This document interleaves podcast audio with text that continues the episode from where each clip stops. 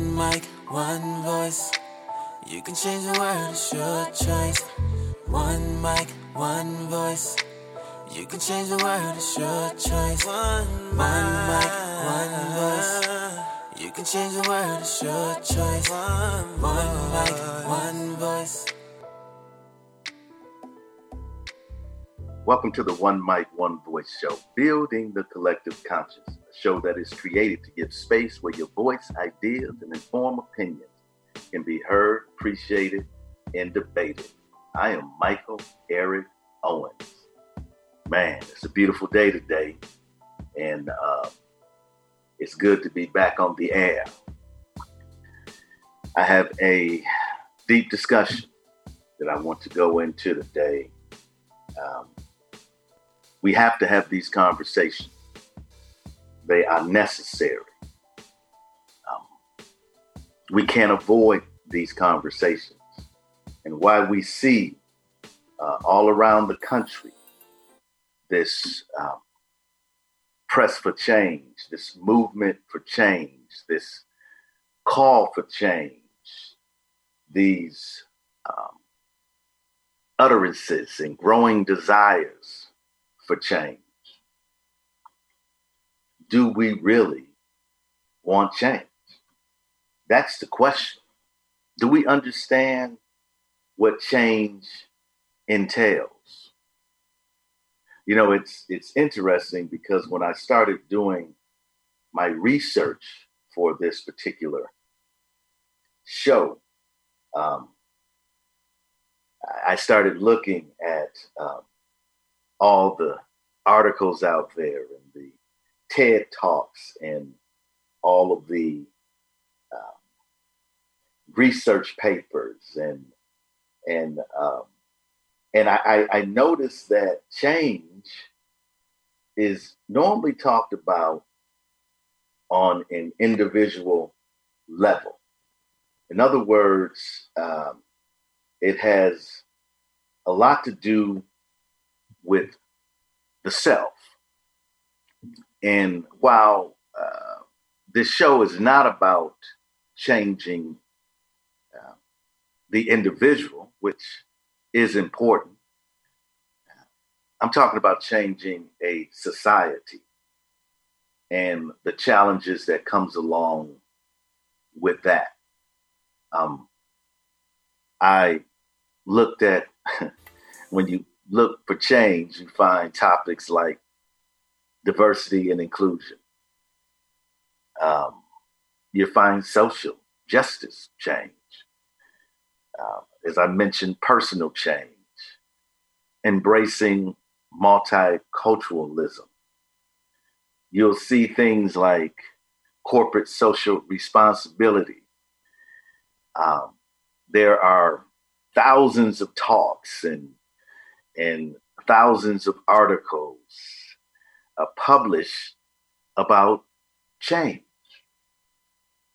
But the funny thing is, there is nothing really published that I could find about societal change, about the moment that we are in right now. And that tells me a couple of things. Number one, it tells me that uh, there was not an anticipation for arriving at this moment. And number two, that we don't know how to change in this moment. It's one thing to uh, air grievances. It's one thing to articulate um, the problems that our society faces when it comes to race. But it's a whole nother thing to say what needs to be done. And that's what I want to talk about today. Um, I want to give you seven things that are required for the history of racism and oppression, discrimination, bigotry, white supremacy. I want to give you seven key things that are required for this nation to change. Um, again,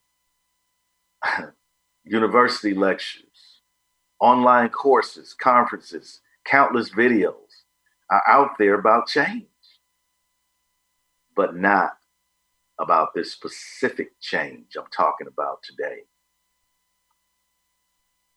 After generations of street protests, sit-ins, organized marches, voter registration drives, legislation being passed, the first Black president, we are still here. Still in the quagmire of racism and oppression. Think about that for a moment. Think about the history and the legacy of opposition to white supremacy and racism in our country. Think about the, the, the opposition to lynching, the not just the protests, but the articles written. Uh, Ida B. Wells was critical in this area. Think about um, the March on Washington and and the bus boycott and the campaigns in the South and the freedom rides and the campaign in the North uh, for workers' rights. Think about the fight for fair housing. Think about all of the lives that have been lost in opposition to racism and oppression. Think about the Underground Railroad, and contrary to what Kanye West talked about, uh, Harriet Tubman was a hero and she did free slaves. It's a simple truth. But just think about those who ran for their lives and think about those who died trying to vote and all of that that has transpired up into the moment we're at right now where people are marching and protesting, yet we are still here in this quagmire of racism and oppression. The question is, why are we still here? That's the question. Why are we still here?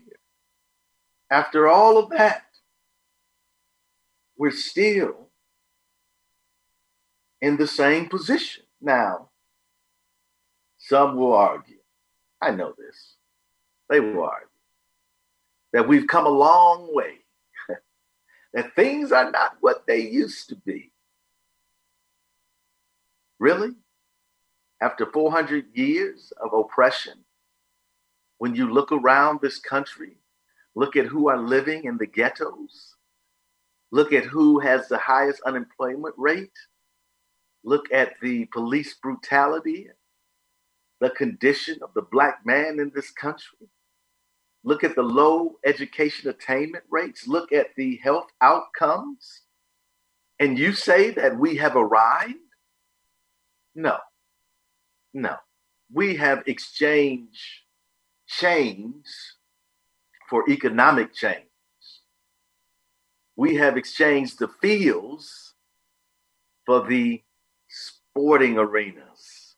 Now, someone would say people are making millions of dollars doing that, yet they own no teams. They own no franchises. They are still the labor. So why are we still here? We're still here because America's inability to change. Because change is hard. It's difficult. And what are we trying to change? That's what, what are we trying to change? We're trying to change a country that was built upon the subjugation, the oppression of Black bodies. We're trying to change the very fabric of the American system. The fabric has been sewn together, weaved together by the blood, sweat, and tears of Black people. That's what we're trying to change. And it's not like it happened yesterday. Again, I said four hundred one years. So how do you change something that has been in practice for that long? It won't be easy. That's when I see people out there protesting, and they're raising their their their signs, and they're on fire, and they are outraged. Oh, you can't stay outraged. That passion will not always be there. Because get this, folks, it didn't just take us one year to get here. It took us a long time, generation after generation after generation. Do you think that we're going to change this situation overnight? Do you think that a single protest is going to change it? I would even question how much the protest has shaken the minds and the hearts of those in charge. You see, in the past, they have been successful in just waiting it out, letting it go. Yeah. Soon they will get over it. So we need sustained effort that is targeted on accomplishing certain things that I will lay out for you in just a moment. But I want to dismiss this idea that somehow we're going to get there soon. We are not. There is a system that runs by itself that many people are in denial about, the invisible system of oppression that many refuse to acknowledge. How can we break the back of this system? Yeah, it's going to take a while. It's going to take leadership like we've never seen before. Matter of fact, it's going to take leadership like I don't really see right now. I, I, I hear a whole lot of people talking, but I don't see a whole lot of leadership. Aren't you tired of the rhetoric? Aren't you tired of the promises? Aren't you tired of people saying we just need to more reforms? Aren't you tired of that? Again, why are we here? America's inability to change. In order to change our society and all of what that encompasses, first of all, we need to acknowledge that the problem exists. Now, you might think, well, that seems very simple. Yes, simple. But why are people saying that slavery was a long time ago? Why are people simply saying that when a black man is killed, he should have just complied? Why are people still saying stopping frisk was not a bad deal? Why are people saying pick yourself up by your own bootstraps? This is America. You can be whatever you want to be. Why are people saying you have you had the first black president? What more do you want? Because they will not acknowledge that we have a problem. They won't acknowledge the problem. The powers that be have been in denial or have justified this racism and oppression to keep from recognizing and losing the benefits of this problem. You see, if you acknowledge that the problem exists, that's the first step. Yet as a nation, we have not acknowledged that there is a problem, that there has been a problem. And until we acknowledge, we can't move forward. We can protest till we're blue in the face, until there's an acknowledgement of the wrong that has been done to Black and brown people in this country. We can't go any further. So when I hear people talk about change and how we need to change this and how we can change, listen, we can change, we can enact a law. But if we don't acknowledge the problem that was the impetus for the law, we will never solve the problem. And I'm going to get into those kind of things that were passed briefly. We must acknowledge and say, yes, there is a problem. And the problem was created when we enslaved folks. Matter of fact, we can go even farther back. The problem was when we invaded folks. Okay? And then we enslaved people. So we must acknowledge this problem. Number two, we must understand that those charged today cannot solve it.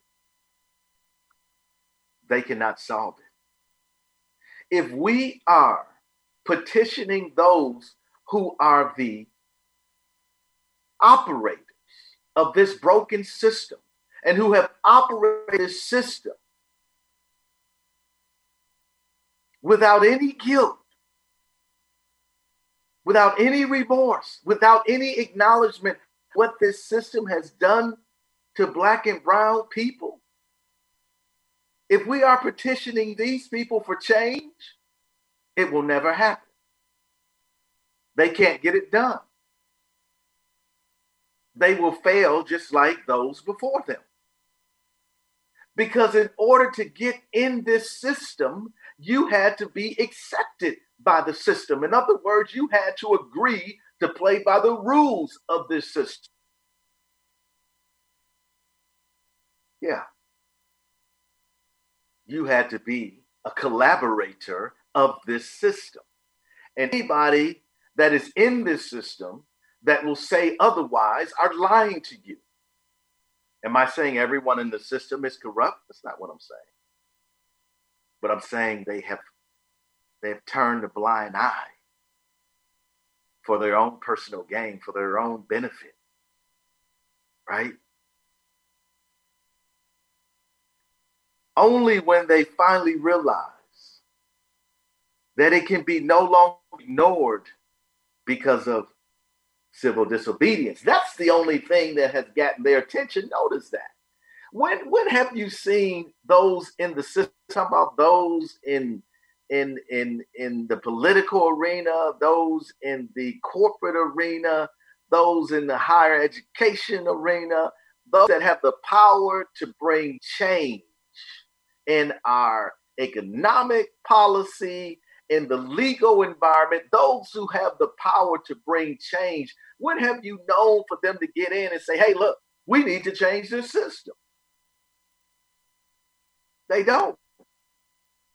But when they are pressured, when we put pressure on them, when we make it uncomfortable, when it's at the point where they cannot ignore it, you know what they say? Oh, we need to reform. Yeah, let's reform the system. Let's make some tweaks to the system. We're asking for more than that. You simply, they simply hold talks, community forums. They establish committees. But this is just an appeasement. This is a strategy that they they have employed throughout generations. And frankly, it's lazy on their part. But they do this because they don't know any better. They don't know what to do. They're lost. They're incapable, again, of solving the problem. They're not ready. They lack knowledge they're incapable. They have failed. And it's the old playbook that maintains the status quo. They say to us, leave in power. We will fix it for you. How long you want to stay in power? You've heard say this before. You've been in power for how long? For four hundred one years. How much longer do you want to stay in power? How much longer do you want to try to fix the problem?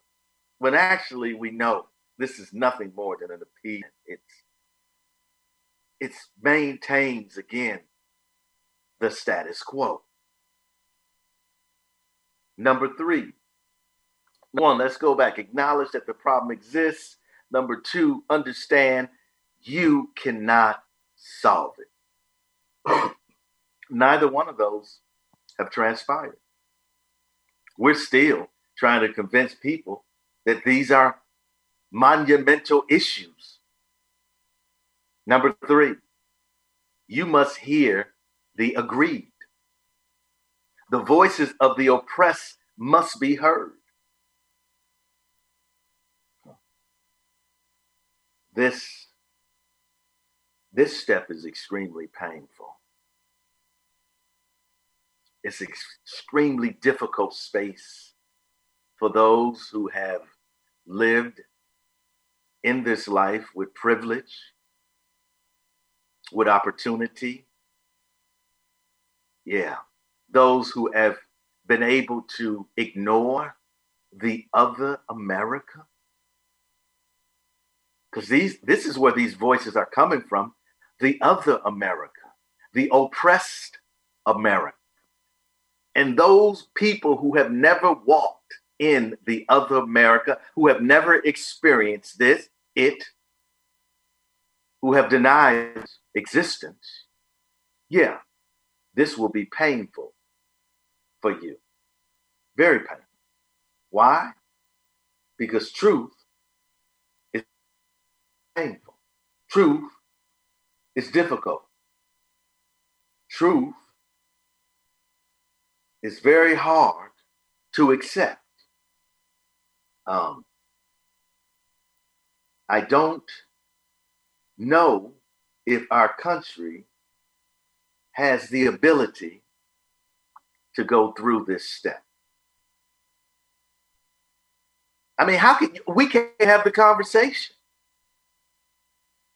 People are uncomfortable when you bring it up. When you, how do you listen to the voices of those who are oppressed? First of all, you understand that it is their experience. It's not your experience. Second of all, you have no opinion about their experience. That's why it's their experience. You cannot judge their experience. You have no right to judge their experience. Furthermore, you are in the listening mode, not in the talking mode, in the listening mode. And if you are of a rational-minded person, um, a caring person, then you will have empathy for their voices. You will do the best as you can to place yourself in their situation. However, you will never be able to do that, but you will do the best you can to understand the voices of the unheard. You see, will this happen? Well, the past is the best predictor of the future. All right. The past. What has happened in the past? Again, let's go back to all of the protests, all of the, the outrage and the literature and the uh, the teaching of Black, all of that. Listen, have you heard? Have you shown empathy? Have you tried to understand? Have you tried to place yourself in the situation that those voices describe?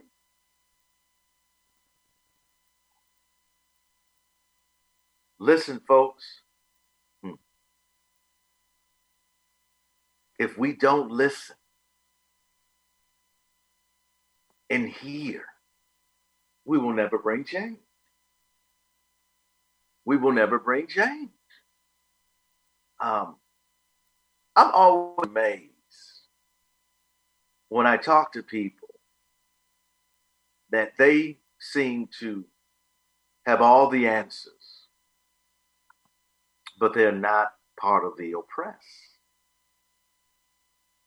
You see, it is those who are inflicted with this pain that know the answers, that understand the solutions, that need to be employed.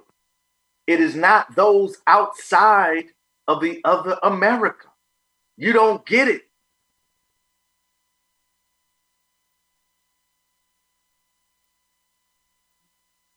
Change is difficult. Folks, we're going to take a break. We're going to come back and examine the last few. It's important that we understand that this is difficult. It's not easy. If it was easy, it would have been done before. It would have been solved after the March on Washington. It would have been solved. After all the protests, it would have been solved. With the legislation, it would have been solved. This is difficult. Hang in there, folks. We'll be right back.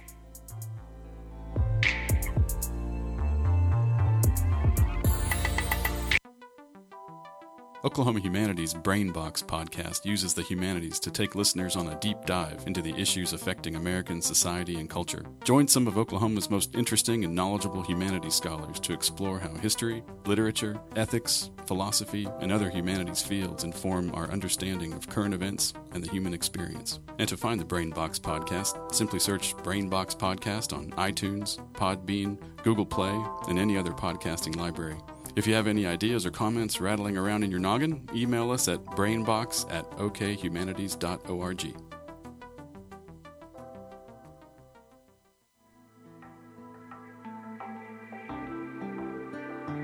This is D T of the One Mic, One Voice podcast. Just want to let you guys know you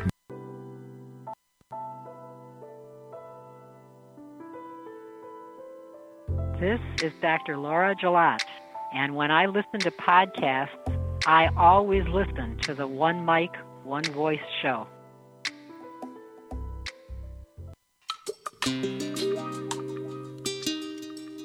Black folks, we're talking about change, how difficult change is. Um, and I look at some of those faces that are marching. I look at some of those folks that are getting up to talk about how Black lives matter. And I'm talking about Black faces, white faces, Latino faces. Um, this this message is not just for those uh, outside the America I'm talking about. It's for those internal. Um, you know, I, I, I, I hear these conversations about if Joe Biden doesn't pick a Black female running mate, how Blacks will not vote. You know, I that concerns me because you don't understand how difficult change is. And you don't understand that doing your due diligence as a change agent is to vote. Um, It's to vote. And I'm going to come back around and, and, and as we get closer to it, we're one hundred days away from the election. one hundred days. Do we want to continue under this administration. This has a lot to do with what I'm talking about today. We know what direction we are heading. We're at a fork in the road. And if we continue down this path, there is no hope of change. I know I'm sounding like a fatalist, but I'm saying there is no hope for change. We have to change who is running this country, not just domestically, but internationally. It has grave implications of where we will be in the next four, eight, twelve years. So we're talking about change. Seven key things required to bring about the change that we need. Number one, we have to acknowledge the problem. Acknowledge that we need change. Number two, we have to understand that those in charge cannot solve it. You have to get to that conclusion. I know it's hard for those in charge to hear me say that. And I know it makes a lot of people upset. What do you mean? I'm, you know, I, I, I'm, I want to do the right thing. I'm in charge. You, you, you have been a collaborator with a system. This is not personal. Don't make it personal. Don't say Michael is attacking me. He, it's not personal. Because if you were going to bring change, you would have already started it. You had your opportunity. You didn't even speak the language of change. What is the language of change? The language of change is we have a problem. And I'm in office to help change this. We have a system of discrimination and oppression. And if you're a white leader, I'm living with privilege, and I recognize that. And it's my role to change that. You haven't even been speaking the language of change. But yet, you want to lead us into this change. No. No. No. You can't do it. You can't do it. And if you were honest with yourself, you would be in agreement. And you would resign. But that takes courage.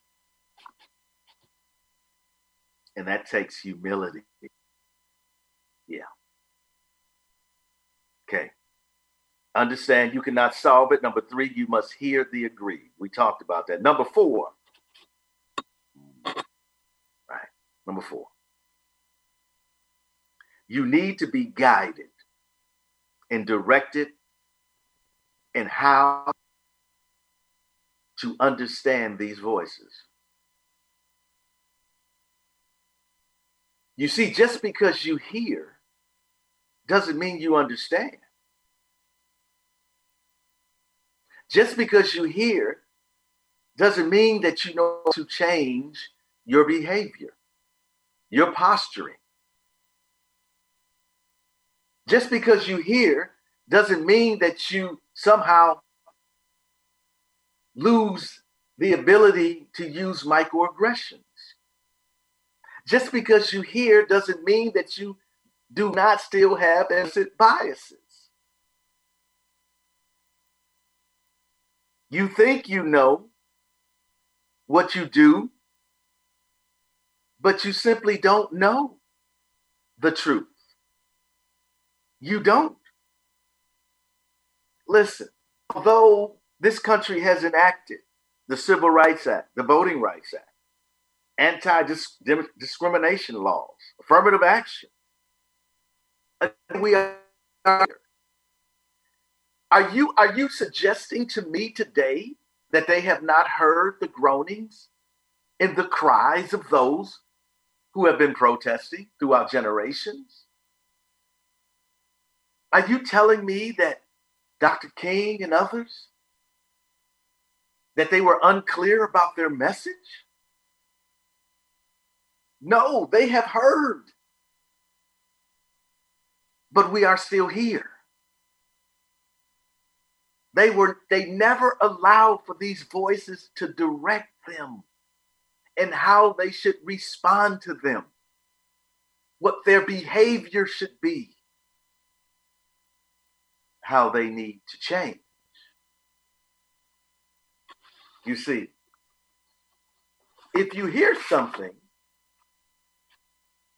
that challenges you, you should be affected by that. You should internalize that. You should meditate on that. It should change you. That's what growth is all about. Receiving the information, challenging what you think to be real or truthful. You, and in that analysis, you determine, whoa, I haven't been looking at this right. Or maybe I was taught wrong. Or, wow, this is new. I need to embrace this. I need to change. No. That has not happened. Number five, the nation, the nation must apologize, officially apologize, followed by a federal week in Washington commemorating the contributions and value of Black life, and get this, live on T V. A public spectacle. You say, why live? Well, man, y'all showed up. Well, I don't mean y'all, but people showed up for live lynchings. It's public. When the dogs and the fire hoses, and that was all on national television. Well, let me bring it current. George Floyd. That was covered around the world. Yes, we need a public display of the repentance of this nation for what it did to Black and brown people. An apology, an acknowledgement. I know there are certain states that have apologized for slavery. I'm talking about something deeper. I'm talking about an apology that acknowledges the racism and oppression against Black people for four hundred one years to this day. That acknowledges that not only slavery was wrong, but convict leasing was wrong, Jim Crow was wrong, Black codes were wrong, voter suppression was wrong. The, the infusion of crack cocaine in the Black community was wrong. Stop and frisk was wrong. Mass incarceration is wrong. Private prisons is wrong. I want, I want an acknowledgement that redlining was wrong. Redlining was wrong. Housing discrimination um, of, of, of, of residential covenants were wrong. I want an acknowledgement of generation. Of oppression done to Black and brown people. A real repenting. That's what this nation needs. We can only get to, recon- to racial reconciliation through a true repentance. Elijah said, do you find it hard to change the mindset of certain societies when those who run our country have the same thinking of white supremacists? Yeah, again, your course, your question correlates with those who have collaborated with the system. Change the mindset. See, some, some people are of the view that if we can simply convince you that you will do different, that if we can show you enough evidence, then you will do different. Laquan McDonald, Chicago. sixteen shots. You haven't seen the documentary, I'd suggest you do. sixteen shots. He was shot sixteen times. He was walking away. Walter Scott, South Carolina, shot in the back. Breonna Taylor, sleeping in her own house, shot to death. Abon Aubrey, shot to death. And then again, the display of George Floyd. George Floyd.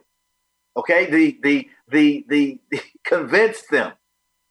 How much more evidence do they need?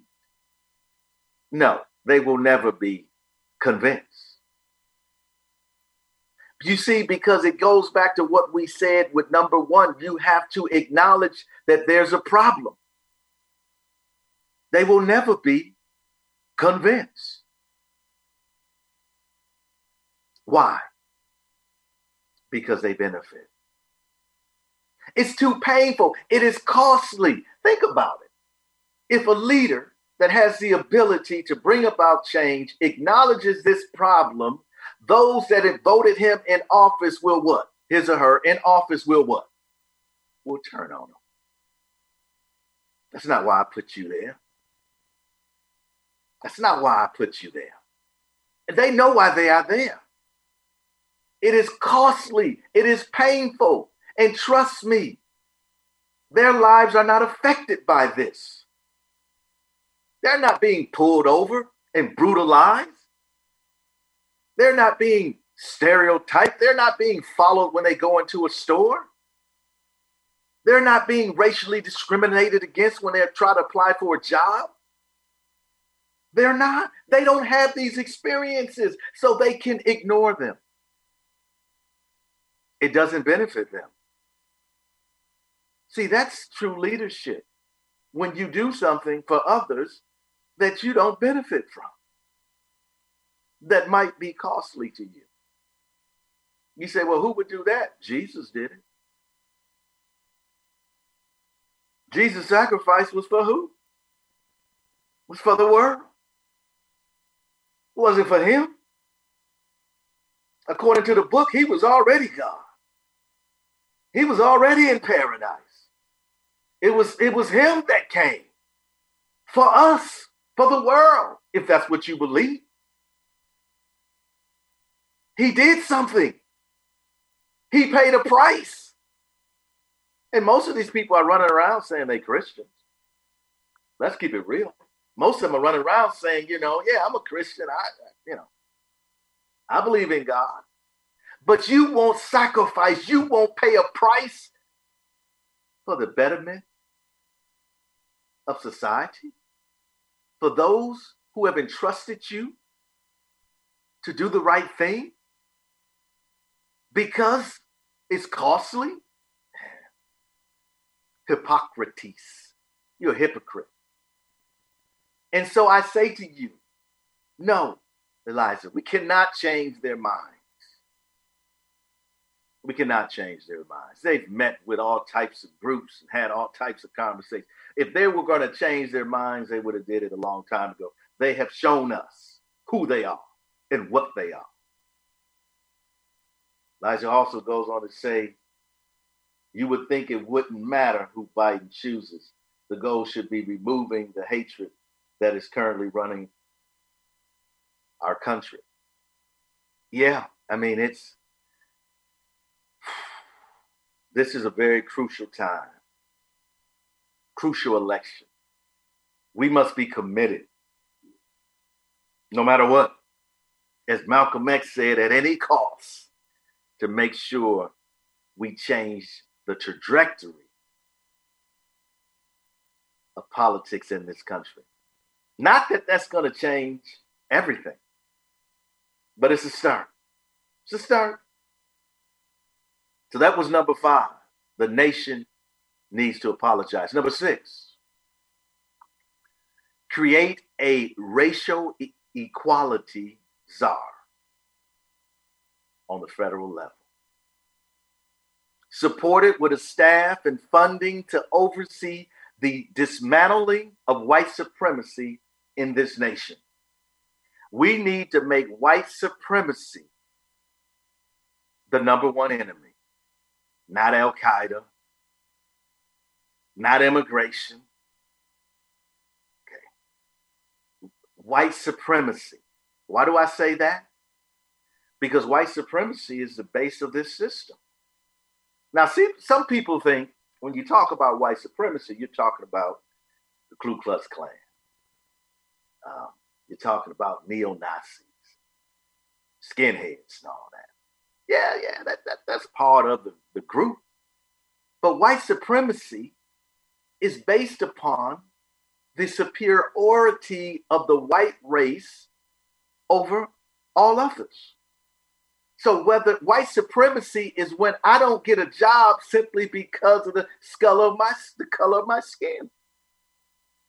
White supremacy is simply I don't get a loan because of the neighborhood I live in, although I can pay the loan off. White supremacy is when I walk into a store and the, the clerk assumes that I'm there to steal something. White supremacy is organizations, but it's also a mindset. White privilege is birthed out of white supremacy, where you see everything through a white lens, and your world is normalized, and those who don't fit are deficient. So until we make white supremacy, until the president of this United States come out and say white supremacy is our number one enemy, and I'm going to create a racial equality czar to dismantle across this nation the structures and the system of oppression. Dismantle, not reform. Y'all, y'all here to say, when, when you hear people out there saying we need to, we need some more reforms. Listen, folks, they're lying to you. You, you, you. We need to.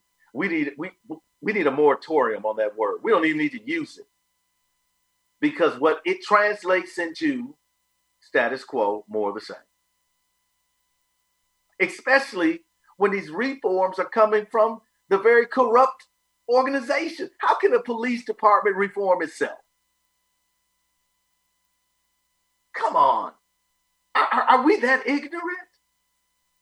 Are we that foolish to believe that these organizations are going to take it upon themselves and do the right thing? Oh. After years of getting away with it? Why? It serves no purpose for them. Especially when you see these organizations, oh, Oklahoma City. Let's talk about Oklahoma City for a moment. Police department. Um, let's talk about that. Second in the nation in shooting, per capita in shooting, minorities. They just got an increase in budget. When all other city departments, from what I've heard, um, were cut. What message does that send? Reform. I'm like, Alvin, I practice. Practice? You're talking to me about practice? You're talking to me about reforms? Reforms? That's silly. Don't fall for that trick. Lisa says, a seven-step program for change, very similar to a twelve-step model. The addict cannot change if they don't acknowledge they have a problem. Making amends is a key component of recovery in twelve steps. So true. So true. I mean, that you got to say I got a problem. We can't move beyond that, folks. And, and we have people out here. Jews will not replace us. Charlottesville. Oh, there's good people on either side. Are they acknowledging the problem? Hey, Tree of Life Synagogue. Mother Emanuel, the Sikh temple in Wisconsin. Are they acknowledging the problem? Um,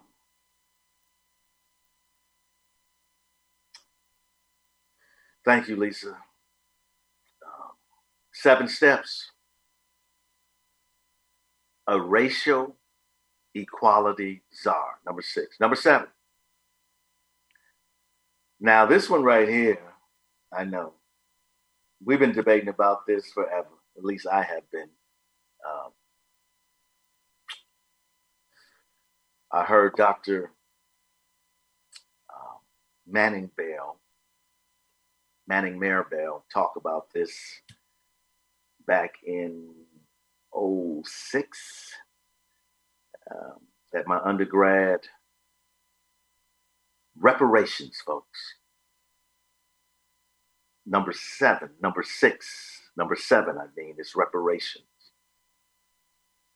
You see, right now, there is a bill that was introduced, H R forty. If you haven't heard of it, you can look it up, H R forty. In the one hundred sixteenth Congress is where we're in twenty nineteen. Um, the bill establishes the commission. It was introduced in the House, establishes the commission to study and develop reparations proposals for African Americans. The commission shall examine slavery and discrimination in the colonies in the United States from sixteen ninety to the present and recommend appropriate remedies. Among other requirements, the commission shall identify the role of the federal and state governments in supporting the institution of slavery, forms of discrimination in the public and private sectors, against freed slaves and their descendants, and lingering negative effects of slavery on living African Americans in society. Wow. Okay. Number seven, reparations. What are reparations? Reparations are saying it was wrong. What do we need to do to make it right? How do we need to equal the playing field, whether that's financially, whether that's through economic policy, whether that's through um, changing uh, housing laws, whether that's through um, making sure that uh, institutions, private and public, are held accountable for the way they discriminate, um, whether that is at free college, free tuition for blacks, a stipend for the descendants of slaves, whatever this commission that is that they're trying to put together to study, get this, folks, the problem. And you got people against that. Do you think that the Senate will pass H R forty? Do you think Mitch McConnell will pass a bill to allow, if it makes it through the House, you know, problems even in the House, it makes it through the House, that will allow for a commission to study the possibility of reparations? This is not to give reparations, but to study reparations. Do you know that there are people that are even against studying the problem? They don't even want to acknowledge it, but they go even farther and say, we don't even want you to study it. How laughable is that? How ridiculous is that?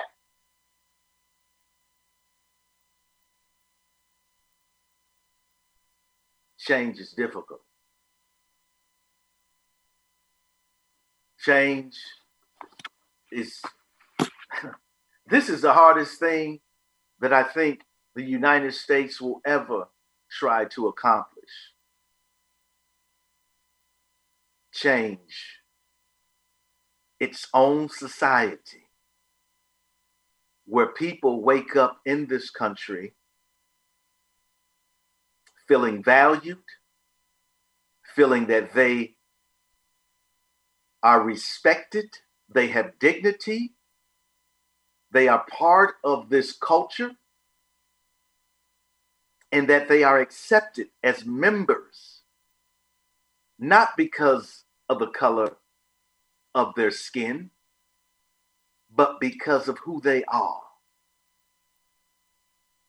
Number one, we must acknowledge the problem. Number two, we must understand that they cannot solve it. Number three, we must hear the aggrieved, those voices of the oppressed. Number four,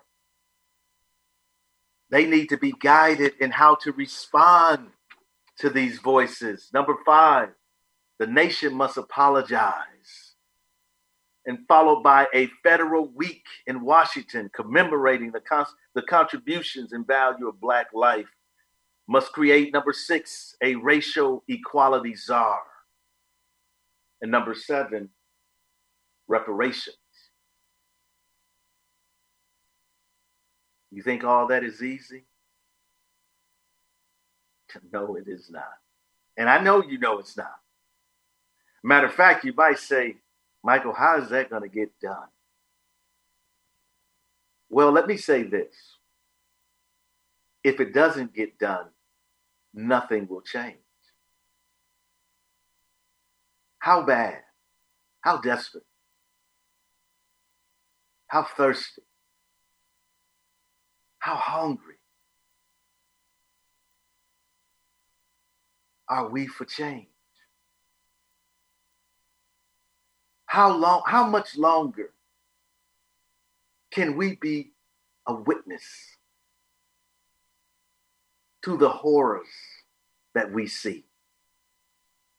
Do you want to see another George Floyd? Do we want to see another great person like Congressman Lewis pass on without seeing the change that he fought so diligently for? Are we at the point of such discomfort that we cry in unison that change is not an option? It is a necessity. As we look around our country and we see that it is not the country we want it to be, as we imagine and envision a new America where our brown and black brothers and sisters can walk our city streets, can walk into our establishments, can attend college and walk in corporate boardrooms without feeling that they are less than. When our white brothers and sisters are tired of the unearned privilege that they receive each and every day, when they will say, I'm no, no longer. When they will acknowledge this privilege and work to dismantle it, then we can begin on this journey for change. We're not on the journey. Let me repeat that. We're not on the journey. Change is in the distance.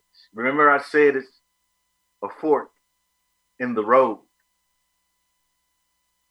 Where we're at right now, really our most important decision, nothing's going to happen before November. Our most important decision is in November. On the left road is Donald Trump. On the right road is Joe Biden. We're standing at that fork that would pre- that would present to us the opportunity for change. Mark my un- understand what I'm saying. The opportunity. for change. If we go left, we know what we get. No change. If we go right, we might not get any change.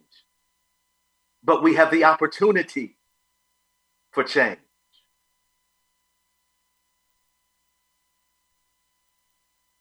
I want you to understand that while I am optimistic, I am a realist. And I know that many do not have the courage or the fortitude to hang in and to fight for change that is lasting. But I'm asking you, I'm asking you to be that person. I'm pleading with you to fight, to not get weary, to not give up, to do the right thing.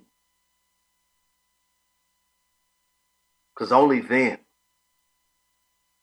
will we have an opportunity, a chance, a slight chance for change. Because history will speak of us.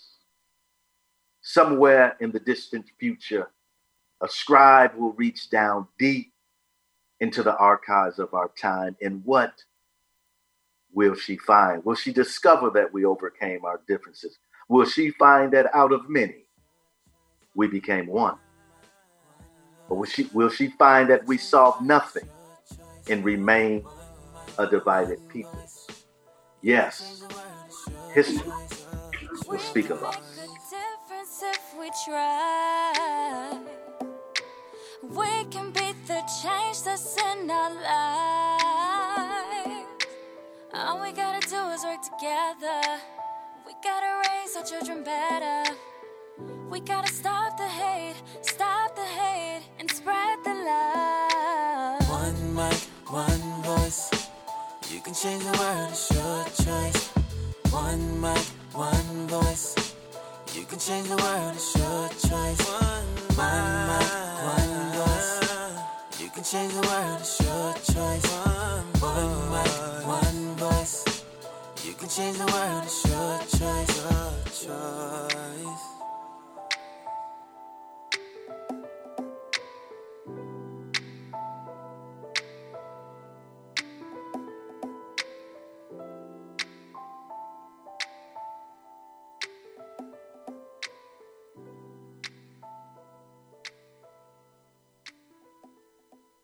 Thank you for downloading the One Mic, One Voice show. This episode is brought to you by Blacken Studios. To learn more about Blacken Studios, go to blacken studios dot com or visit their Facebook page. The views and opinions of the One Mic, One Voice podcast show do not reflect the views of Blacken Studios or our other sponsors.